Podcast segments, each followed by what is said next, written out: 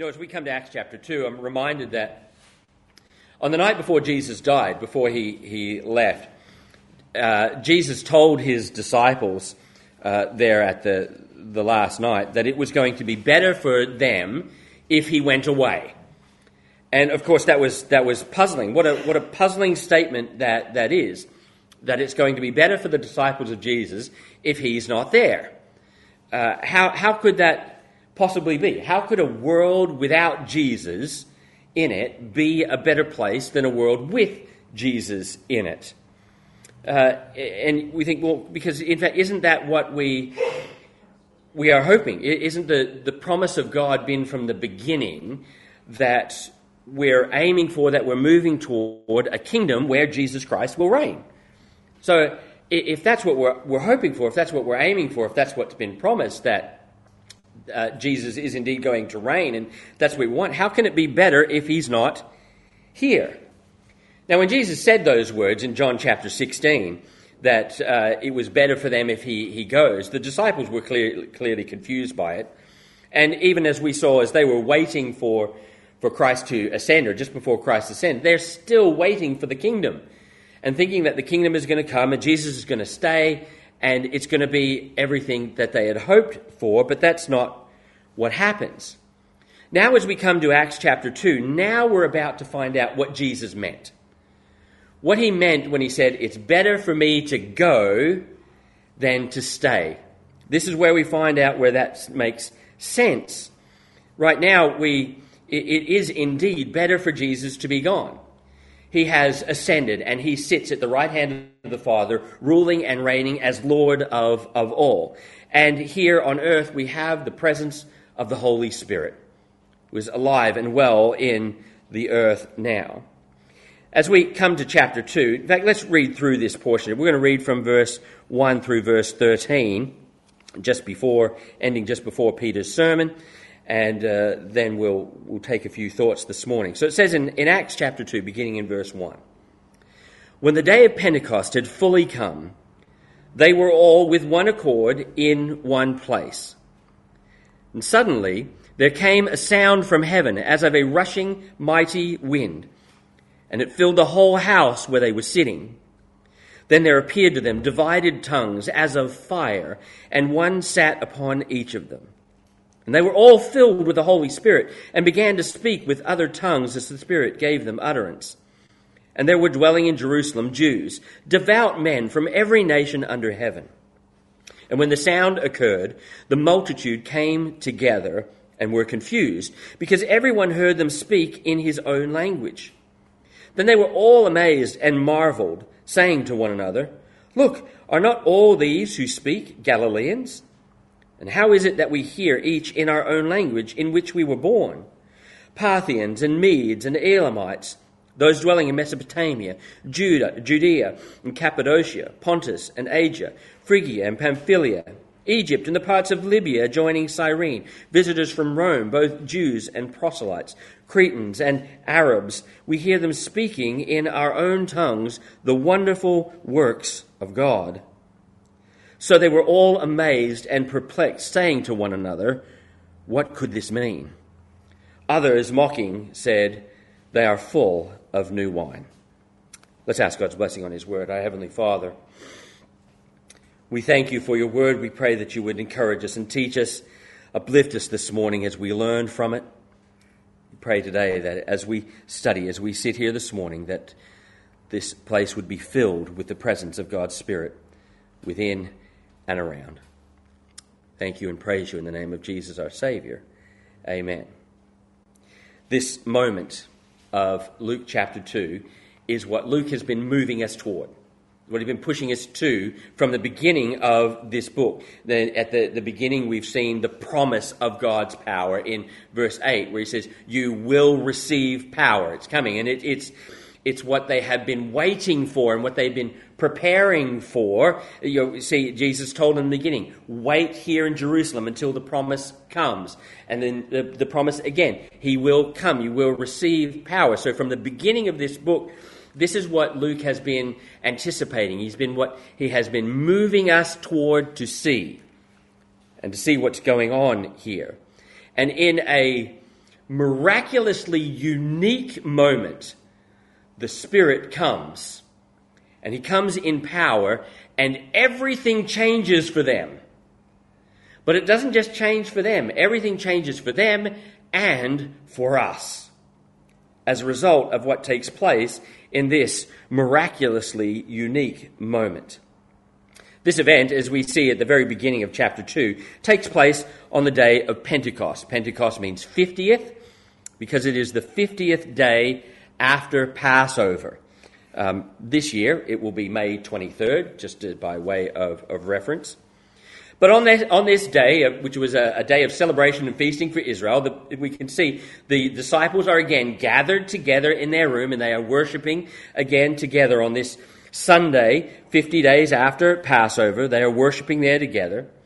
In the Old Testament, it was known as the, the Feast of Weeks uh, or, uh, or gathering. So it, it, had its roots in the Old Testament. It was one of the, the, the great feasts of the Old Testament. Um, it had changed over the years. In, in, the beginning, it was more of a kind of a first fruits uh, festival again. But by the time Christ had come, and by this stage in society, it had become more of a celebration of the giving of the law. Uh, uh, and what God did on Sinai and how God gave them the law. And so that became the, the focus of this uh, celebration for the people on Pentecost. Pentecost was one of the three great feasts of Israel. So, with Pentecost, there's also Passover, which is perhaps the, the preeminent one, Pentecost, and then which the next one along would be Tabernacles. These are the three great feasts of Israel. What makes these part of them being the three great feasts is that they are the, the pilgrimage feasts. So these are the ones, the, the celebrations where people would travel from all over the world to come back to Jerusalem to celebrate these feasts. These three feasts were the ones that, uh, that was at the heart of the people of Israel and, and Jews around the world that they would make their way back to Jerusalem to celebrate these feasts. And that's why we see so many people and so many of these devout or religious people from all over the world there in Jerusalem. They are there because that's one of these great pilgrimage feasts. They've come back to celebrate Pentecost. As we look through this, let's, let's see this morning how God keeps his promise. We've anticipated this promise all along and we've been told about it. So, how does God keep his promise? First thing we see here is this wind and fire that fills the house uh, where they are, are meet, meeting you know, when the day of Pentecost had fully come, they were with one accord in one place, and suddenly there came a sound from heaven as of a rushing mighty wind, and it filled the house where they were sitting. Then appeared to them divided tongues as of fire, and one sat upon each of them.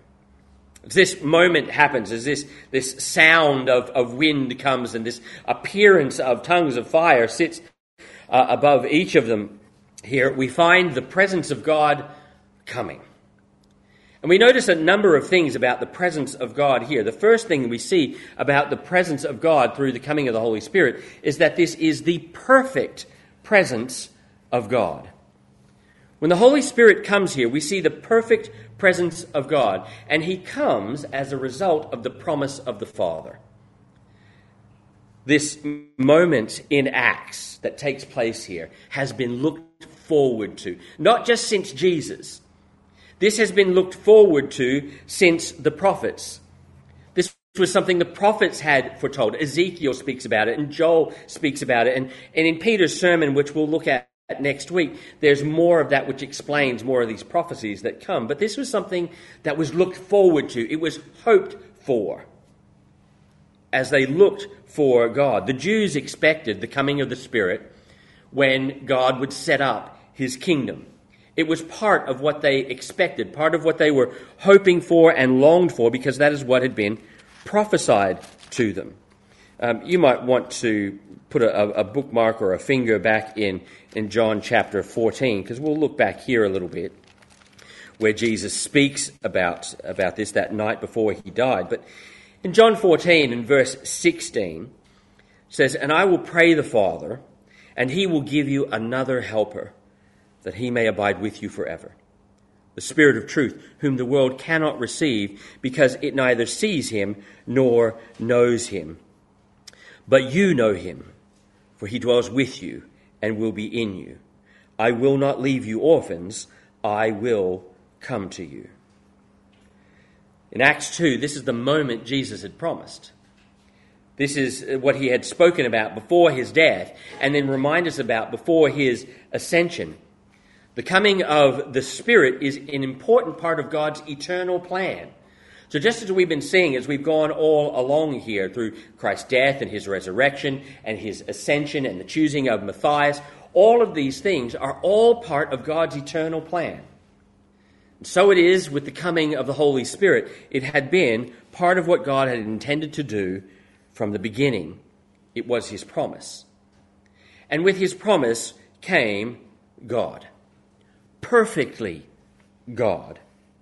Sometimes the as we read through here, the, the noise of this, the wind that is there and the, the fire that, that comes, uh, for some, these have been uh, perhaps a little bit misleading. But throughout the Bible, the, the Spirit is often characterized as wind or as fire. They're not uncommon characteristics or ways to describe the work of the Spirit. In fact, in both Hebrew and Greek, the word for spirit and the word for wind are the same. And so we look at the context and, and see what is meant by that. But don't misunderstand here as we look at this and we hear this idea of the sound of wind coming and the appearance of fire coming and think that the, the Spirit is just some force or some power or some mysterious presence or feeling that comes. That's not what is being communicated here, that the Spirit is just uh, some, some force or a feeling or presence. The Spirit of God is completely and wholly God. He is as much God as the Father is God and the Son is God. He is equal. He is wholly and completely God back in, in John chapter 14, where we have read before. I mean, you can hear how Jesus speaks of the Spirit in these verses. Uh, and in the way that he speaks of the Spirit in these verses, you can hear him speak of the Spirit as God. He speaks of him personally, as a being, as a person in being. He says in verse 16 of John chapter 14 that he will send another helper that word another means uh, one of the same kind. That is, when Jesus goes, another of the same kind will come. So when God the Son leaves, God the Spirit comes. They are the same in nature. He is not inferior to the Father. He is not inferior to the Son in any way. In fact, when Jesus is in the middle of this, in, in John chapter 14 and verse 8, he's telling them that the Holy Spirit is going to come. He's going to leave. The Holy Spirit is going to come, and he says, I will not leave you orphans. I will come to you. In that little statement, I will come to you, he's saying, Yeah, I'm leaving, but I'm not leaving. God is still present. The Bible is very clear that the Spirit is the very presence of God. In Hebrews chapter 9, it tells us that He is the eternal Spirit who is at work in our salvation. In Matthew chapter 28 and verse 19, in that great commission which uh, Jesus gives us about what we're to do, he tells us that we are to baptize in the name of the Father, the Son, and the Spirit. He is put on equal footing with equal reverence as both Father and Son. God is present in this world, and He is present in His people through the Spirit. But not only is this the perfect presence of God, that God is present, the presence of God is also personal through the Spirit. Two wonderful things happen on this day. In this one event, two wonderful things happen. The first is this the Spirit comes to stay. The presence of the Spirit is permanent. He comes to stay. This, this event, this moment on, on the day of Pentecost, marks the next step. So it, it's not new and it's not something entirely different, but it's the next step in God's unfolding plan of redemption as He moves us to His desired end. The Spirit was active in the Old Testament. And you can see that as you read through the Old Testament. The Spirit was active. He came upon people. He filled people. He worked in the Old Testament, but not in the same way. You know, in John chapter 16, when Jesus is again reminding them about the Holy Spirit and telling them what will, will happen, he tells them in, in John chapter 14 and verse 16 that he will abide with them forever. So he comes and he comes permanently. He comes to stay, to abide with us forever. So God's presence in his people is now permanent. 1 Corinthians chapter 6 and verse 19 says it this way. Or do you not know that your body, that is the, the body of every believer, is the temple of the Holy Spirit, who is in you, whom you have from God, and you are not your own?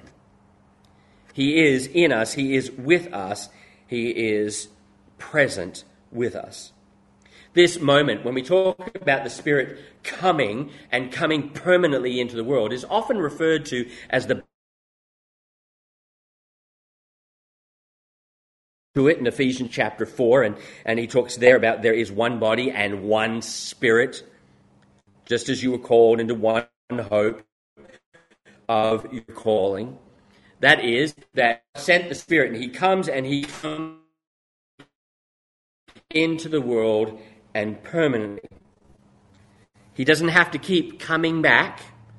He doesn't have to go away and back and do something, fill this person over there or do that person over there. He fills his people and he is present in his people. He is here right now. His presence is also very personal. I said two wonderful things happen here. The first is that he comes permanently. So he comes and he comes to stay.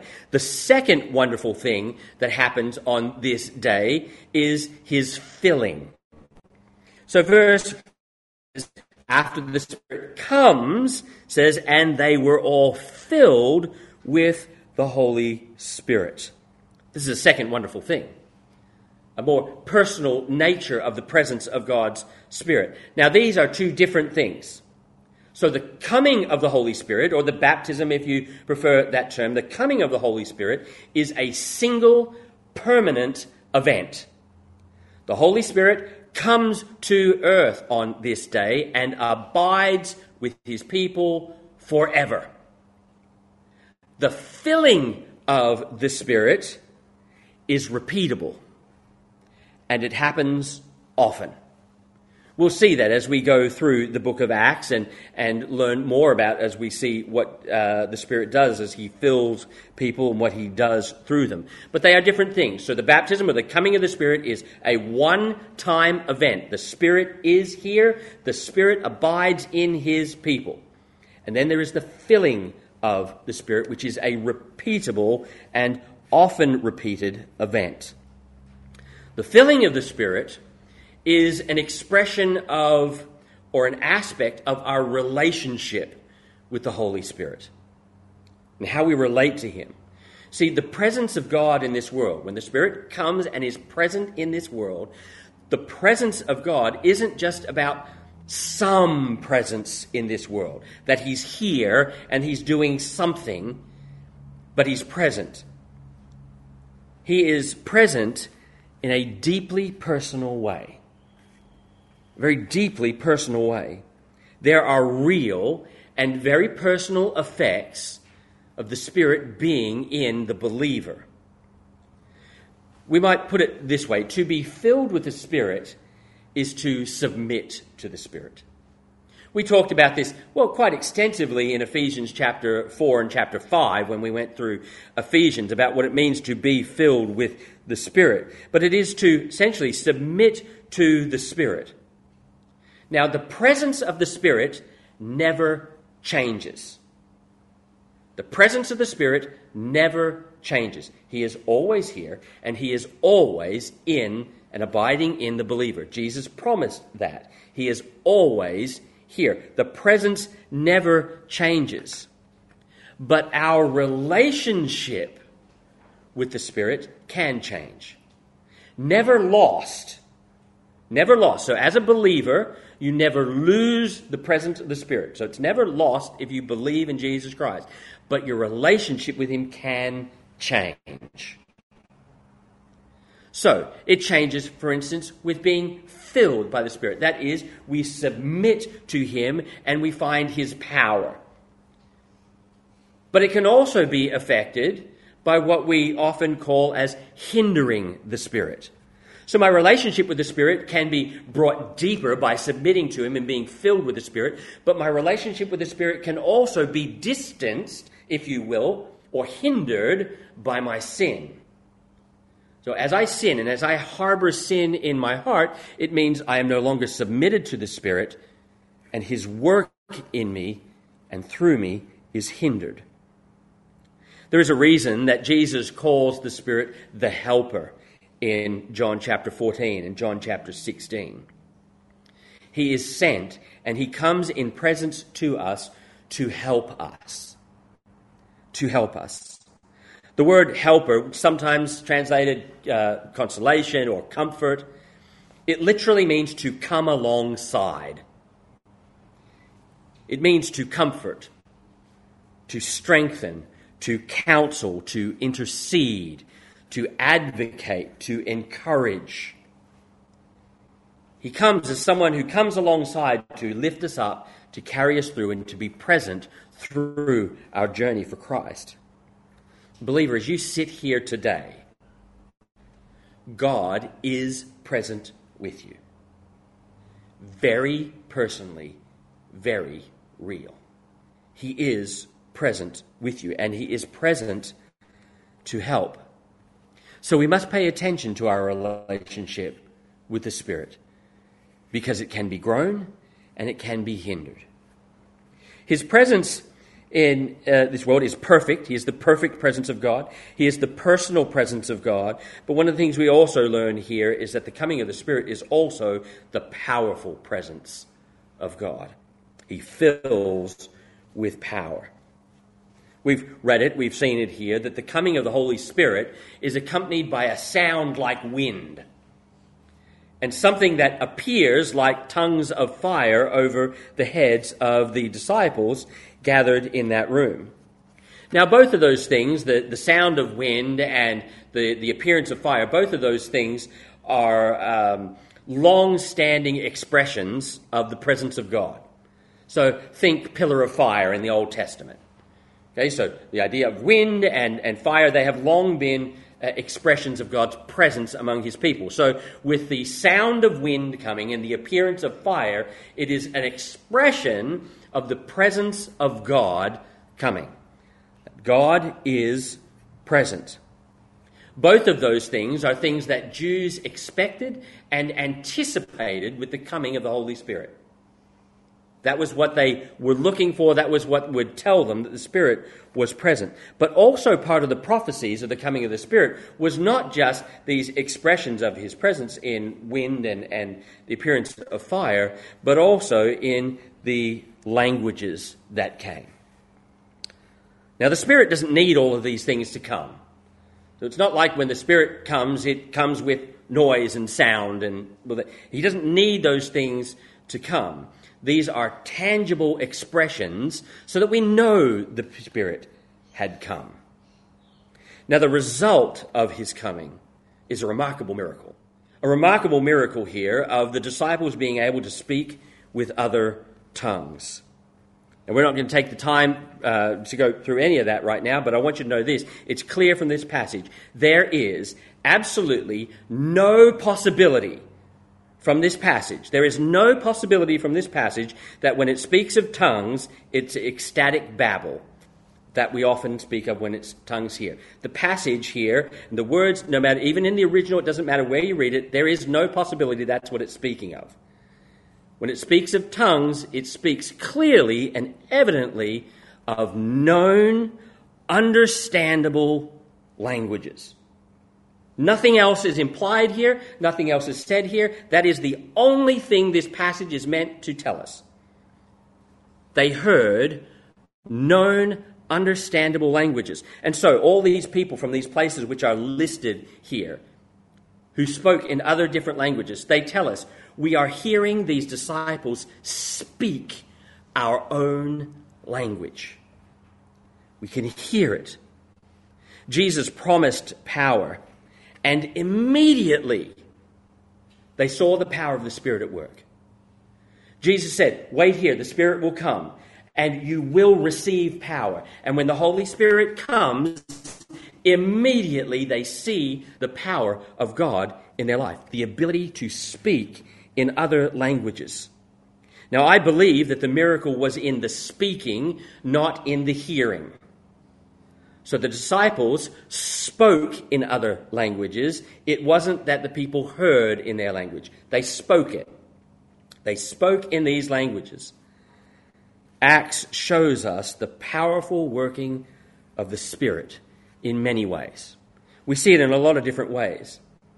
But though the power is expressed differently in different ways and in different times, he is no less powerful today. Uh, the Spirit works in a lot of different ways, and we see it changing even through the book of Acts. And you'll notice that as we move our way through it. The way the Spirit works people changes as time progresses, but it doesn't mean the changes mean He is no less powerful. He is as powerful today in and through His people as He was the day He came. It's also important for us to know that this miracle, this filling with power, came for a purpose. The miracle wasn't just for show, it had purpose. There was purpose to this. The miracle itself was not the point. That wasn't what he was trying to show. In fact, which we see as we read through this, the miracle didn't clear things up, it caused confusion. It caused them to be perplexed. The question is how do Galileans, who were not known for their linguistic ability, they were generally seen and, and known to have you know, fairly lazy speaking and not great at just language in general. And that's one of the things that confuses them is here are these Galileans who generally are known to not be are speaking fluently language great confusion. The Spirit's purpose in this miracle is seen immediately. We see exactly why the Spirit did what he did here. He's empowering them to speak for God. That's the purpose. What he speaks, we find in verse 11, is that the people are able to hear the wonderful works of God. They hear the wonderful works of God. With the coming of the Spirit, Spirit comes, and, and what He does uh, in this world and through His people is one, is He points us to truth. He points us to truth. There are two ways that that happens primarily, many ways, but there are two primary ways that we find this happen the work of, of God through the Spirit one of them is he gives us God's word. We call this inspiration. He gives us God's word. The Spirit's activities in this world are varied. Okay, so the Spirit does a lot of things in the believer and in the world. There are many ways in which he works, but his purpose is very clear. In all the things that he does, in all the work that the Spirit does in the life of the believer and in this world, his purpose is very clear. What was it the people heard the disciples speaking? The wonderful works of God. That's what they heard. In John chapter 16, as Jesus is again speaking to them about the coming of the Spirit, in John chapter 16 verse 13, it says, However, when He, the Spirit of truth, has come, he will guide you into all truth. For he will not speak of his own authority, but whatever he hears, he will speak, and he will tell you things to come. he will glorify me, for he will take of what is mine and declare it to you. All things that the Father has are mine. Therefore I said that he will take of mine and declare it to you. Jesus tells us there, and we see it happening in Acts chapter 2, that the work of the Spirit is to make God and his salvation known. That is the great purpose of the Spirit in this world. Yes, he does that in many different ways, through many different avenues, the way he works in the people of God and around. But his great purpose is to make God known and the way of salvation known. He does this firstly by giving us God's word. John chapter 14, Jesus says in verse 26 But the Helper, the Holy Spirit, whom the Father will send in my name, he will teach you all things and bring to your remembrance all things that I said to you. Now, those words are specifically to the apostles. He's speaking that to the eleven that night, that God would bring those things to them. He would not leave them without a source of truth. The Spirit would give them understanding. Which is why John, when he writes his, his gospel, as he comes to the end, he says, You know, these things we didn't understand at the time, but now we do. The Holy Spirit gave them perfect understanding of the words and the works of Jesus Christ. 2 Timothy chapter 2, we're told that the Word of God is uh, God breathed. It's what we call inspired. God breathed. That God breathed it out. It is the very words of God. Second Peter chapter 1 tells us that the Spirit moved men along, moved these holy men along to write the words of God. So what the Spirit does when he comes, because his purpose, his main purpose is to show us God, and the way of God is one, he gives us God's word, and he inspired men to write the word of God. The Bible is a living and powerful book because it is inspired by a living and powerful spirit. The purpose is to reveal God and his salvation. So he points us to truth by giving us God's word. But secondly, he points us to truth because he teaches us God's word. The first one we call inspiration. The second one, where we talk about him teaching us God's word, we call illumination. The ability to see what God teaches. The Spirit teaches us truth. 1 Corinthians chapter 2, verse 14, it tells us that naturally, so without Christ, without the Spirit, we don't understand the things of God because they're foolishness to us. They are spiritual and we are carnal. So without the Spirit, we can't understand the things of God. So he says also there in 1 Corinthians 2 that the Spirit teaches us that truth. The author of the Word of God teaches us the meaning of the Word of God. I probably told you this before when I was in, in high school. I don't know why I did it. Uh, I took um, about half a year of English literature hated it. Absolutely hated it. And the reason I hated it was this. We took a book, and it didn't matter what the author meant by what he said, as long as we could determine what we thought he meant by what he said. So the author's intent made no difference. It's what we thought it was. Drove me batty. Right? We don't have that issue with the Word of God. We have, through the Holy Spirit, the ability to study it and to understand it. That's why we have centuries of, of people who have studied God's Word and who teach us God's Word. He points us to truth to proclaim truth. The Holy Spirit comes on this day of Pentecost to empower us to speak. This theme has been present all along.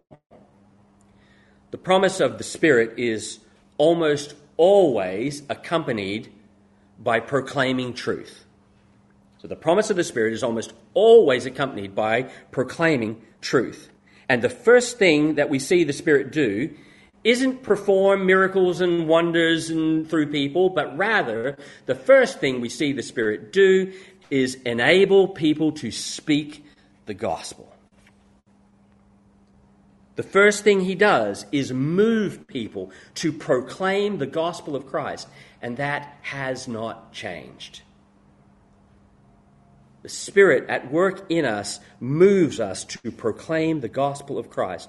The Spirit is personally, powerfully present in you to proclaim the gospel of Christ. He empowers us to speak and He equips us to serve. As I said before, this miracle isn't to impress, the miracle is to accomplish the purpose. The miracle is so that people can hear the gospel. That's what the miracle is about. It's not about showing off what God can do. It's not about making people speak in, in other languages. It had a purpose so that people could hear the gospel and understand it.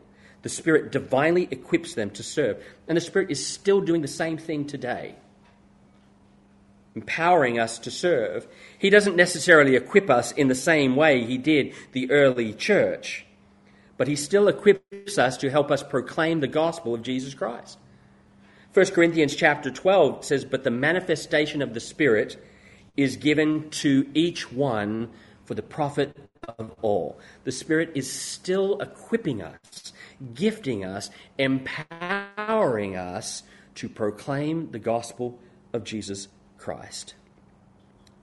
As a believer, you have the truth, you can understand the truth, and you are empowered and equipped to speak the truth. Now, this leads us to the last point because this is where it, it all goes here. So, there, there is this, this wind and this fire which comes to represent the, the coming of the Holy Spirit. And with the coming of the Holy Spirit, the people are able to hear the wonderful works of God. And the response is we see at the end of verse 12 whatever could this mean?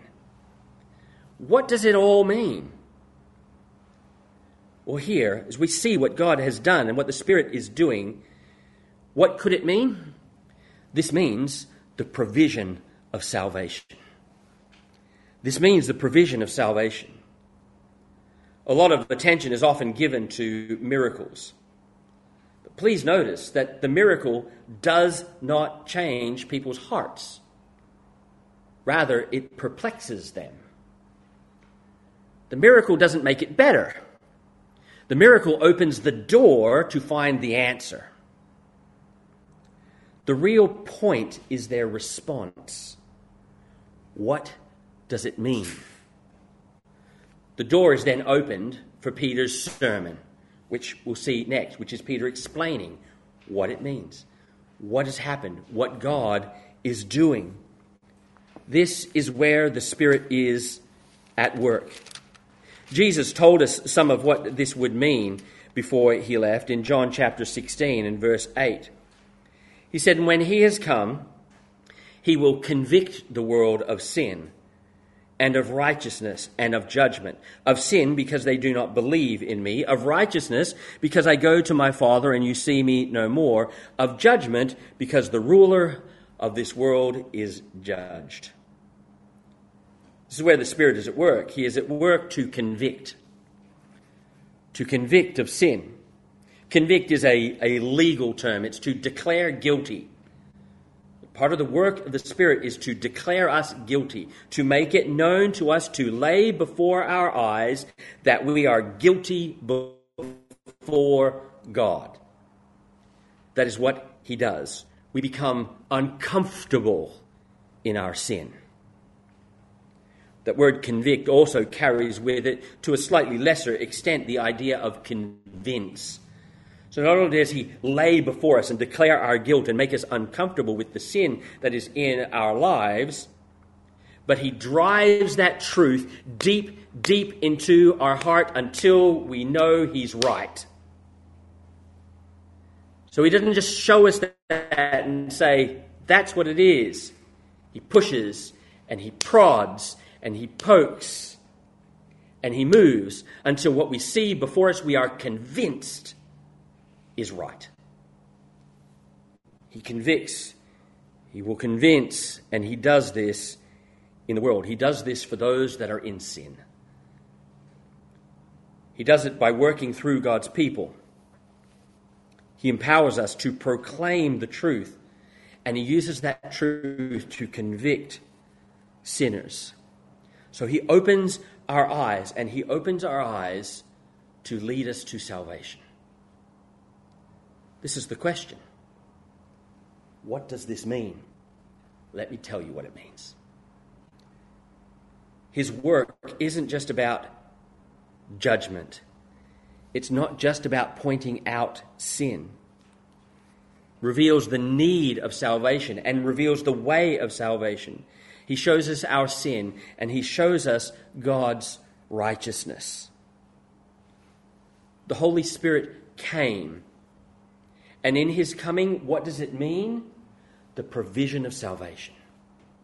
The Father determined salvation, the Son accomplished it, and the Spirit applies it. It also means peace with God. Perfect peace in a troubled world. Jesus said of the coming of the Spirit, Peace I leave you. My peace I give to you, not as the world gives, do I give to you. Let not your heart be troubled, neither let it be afraid. He is the minister of peace in our life. The fruit of the Spirit is peace. He protects us from fear and anxiety and doubt. He gives us certainty and hope and joy in times of trouble. But that peace, that perfect peace in a troubled world, is a result of a permanent peace that comes by being brought into a relationship with Jesus Christ.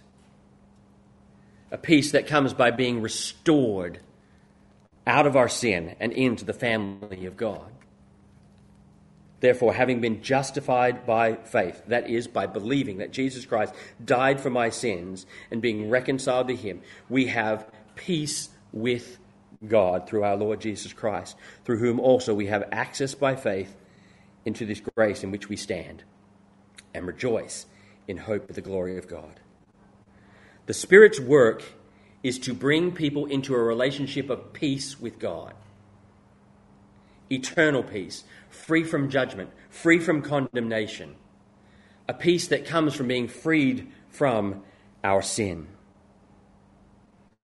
We today are still experiencing the results of Pentecost.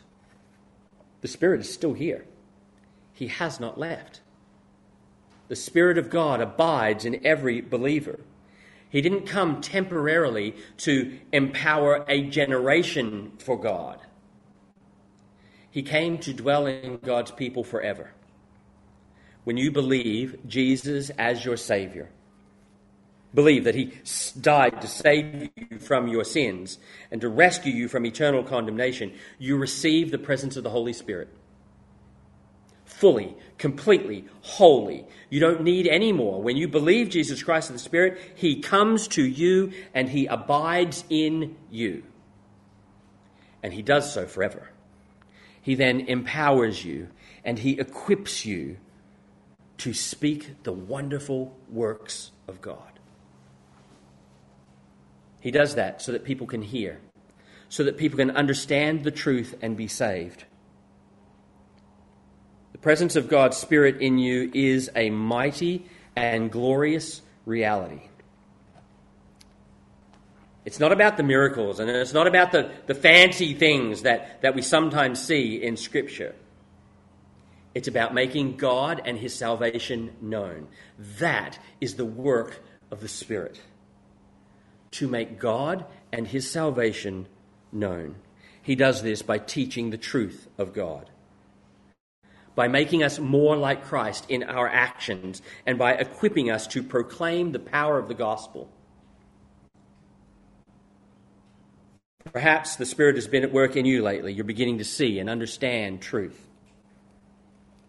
Maybe, like these, you're asking, what does it all mean?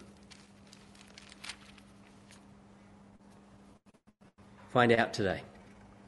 Listen to the words of God. Seek out the truth that Jesus Christ came to save from sin. Let's have a word of prayer together. Our Heavenly Father, we thank you for our time together. We thank you that the Spirit has come, that He is present with us right here and right now. And we pray, dear God, that He would take the word which we have read, He would plant it deep in our hearts.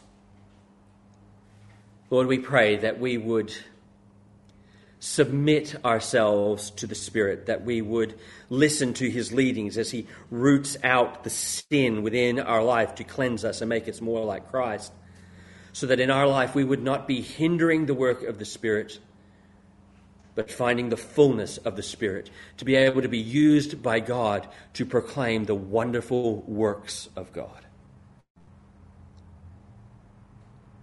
Thank you, and we praise you for this wonderful and perfect and great presence that you give us. Let us never forget. Let us never take it for granted. Dear God, use us. I pray these things in the name of Jesus, our Savior. Amen.